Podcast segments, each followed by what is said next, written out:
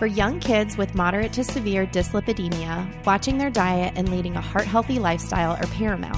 However, very few guidelines existed to address the unique needs of youth with dyslipidemia until a recent article titled Nutrition Interventions for Youth with Dyslipidemia, a National Lipid Association Clinical Perspective. This was published in the Journal of Clinical Lipidology. Welcome to Heart Matters on ReachMD.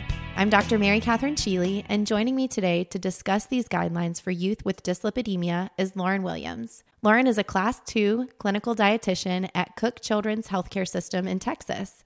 Lauren, thanks for joining me today. Thanks for having me. I'm excited. Let's start with some background on kids with dyslipidemia. How are their nutritional needs different from other kids their same age? So surprisingly, it's not very different in terms of their nutritional needs. The biggest thing is that they will need to watch things like saturated fat, transitioning those from eating more of the saturated fats to doing more unsaturated fats in their diet, doing more fiber. But really, for the most part, a lot of it is just healthy eating, kind of the same guidelines that you would see for other kids their age. What nutritional interventions are recommended for kids with dyslipidemia?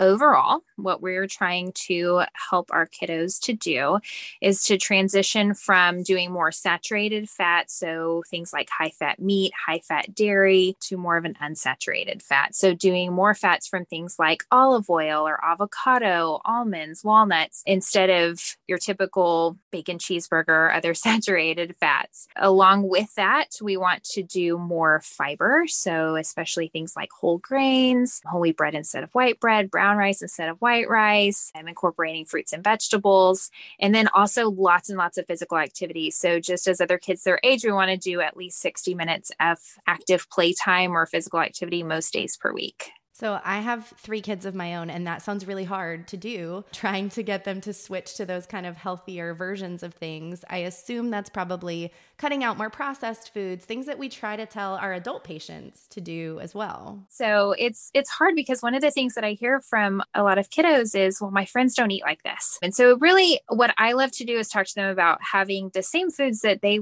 see their friends enjoying, but maybe in a different way. So maybe instead of regular chips, we're doing baked chips, or we're doing chips that are more whole grain based. And then we're also getting our healthier fats that either they're cooking with at home, or just trying to make it work to where they can eat similar things to what their friends are eating. So how do you work with your families or your more adolescent patients to help them implement those things? Because they sound great, but they also sound really hard in busy lifestyles. What are some of your tips and tricks? I feel like for most families, it can get really overwhelming. And so one of the best things to do, in my opinion, is to really meet the families where they're at. For example, if they're involved in 2 or 3 different types of sports, and so are their siblings, and mom and dad are busy, it wouldn't be realistic for me to say, you really need to eat at home every single night. That's not going to happen for that family probably. And so instead, maybe talking to them about ways that we can follow this heart healthy diet whenever we're eating out. What are some places around them that they could probably choose healthier fats and not do as many of the saturated fats? And then also if there's 1 or 2 days per week that they can maybe incorporate some meal planning so that where they can eat at home on those couple of days. Or I have patients that really can't stand fruits and vegetables. And so maybe instead of me recommending half of a plate of vegetables, like is on the plate method, then maybe I say, okay, let's try one vegetable, one bite of a vegetable just to see what you think. And you may love it or you may hate it, but kind of meeting them where they're at. And instead of doing these overarching recommendations of, oh, just eat less saturated fat, really giving them specific things that they can incorporate in their lifestyle that they have right now. I love that. For those of you just joining us, you're listening to Heart Matters on ReachMD. I'm Dr. Mary Catherine Cheeley, and I'm speaking with clinical dietitian Lauren Williams about nutritional interventions for youth with dyslipidemia. All right, Lauren, let's jump back in. What impact do these nutritional interventions have on youth with dyslipidemia? There's a couple of different things. So for those with an elevated LDL cholesterol, then it can help to lower our LDL cholesterol and our total cholesterol.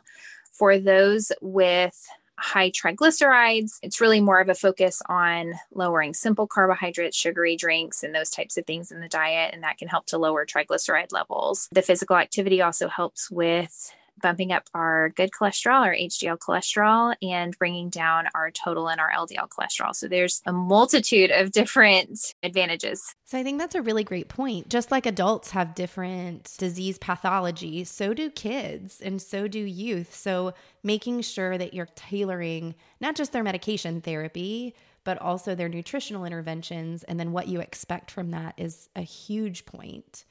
Absolutely. And truthfully, I feel like that's needed, right? Because if they go online, if they Google search heart healthy diet, that may be focusing more on saturated versus unsaturated fat, but really they're struggling with high triglycerides because Right. They drink sugary drinks every day.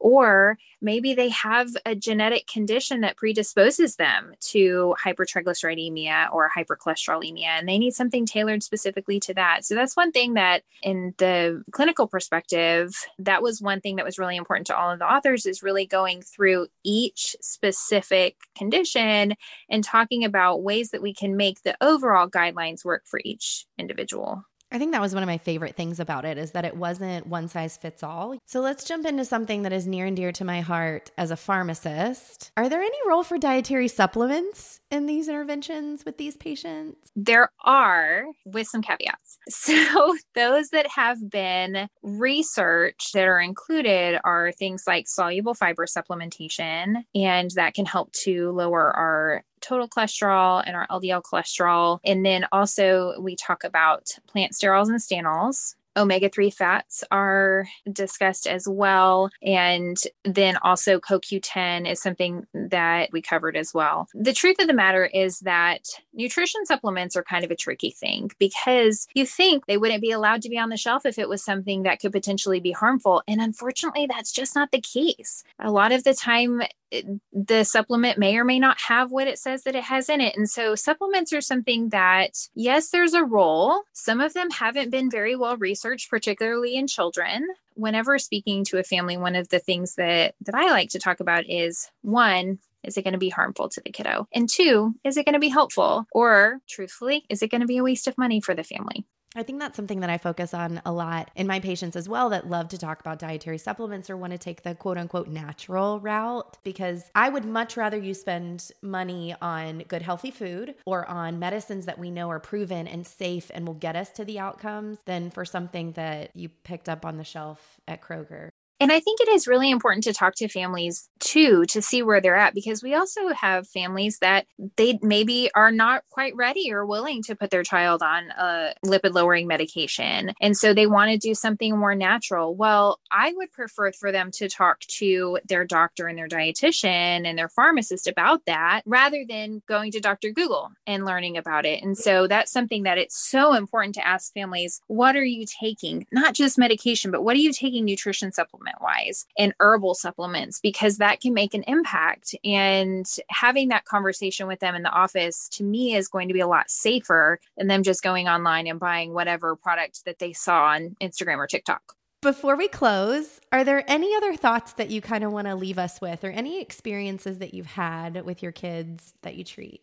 Truthfully, I think one of the most important things is to remember that nutrition is a very personal thing, and people are going to have thoughts, feelings, emotions surrounding food. If I have somebody with hypertriglyceridemia who's binge eating because they are depressed, well, truthfully, they don't need to be talking to me right then. As a dietitian, me telling them, well, you really shouldn't be binge eating, that's not helpful. What's helpful is for us to be able to, as providers, talk to that person and say, hey, I see you where you're at, and I see the struggles that you're having. How can I best help to serve you in this? Yes, these are the guidelines. That's our end goal. How can I best help to serve you and help to get you there? So maybe we get connected to a mental health professional. One of the things that has been a big struggle for a lot of people has been the economic impact. Inflation is causing a lot of food prices to go up, and it's expensive, especially lean proteins that we're asking people to buy. They're expensive.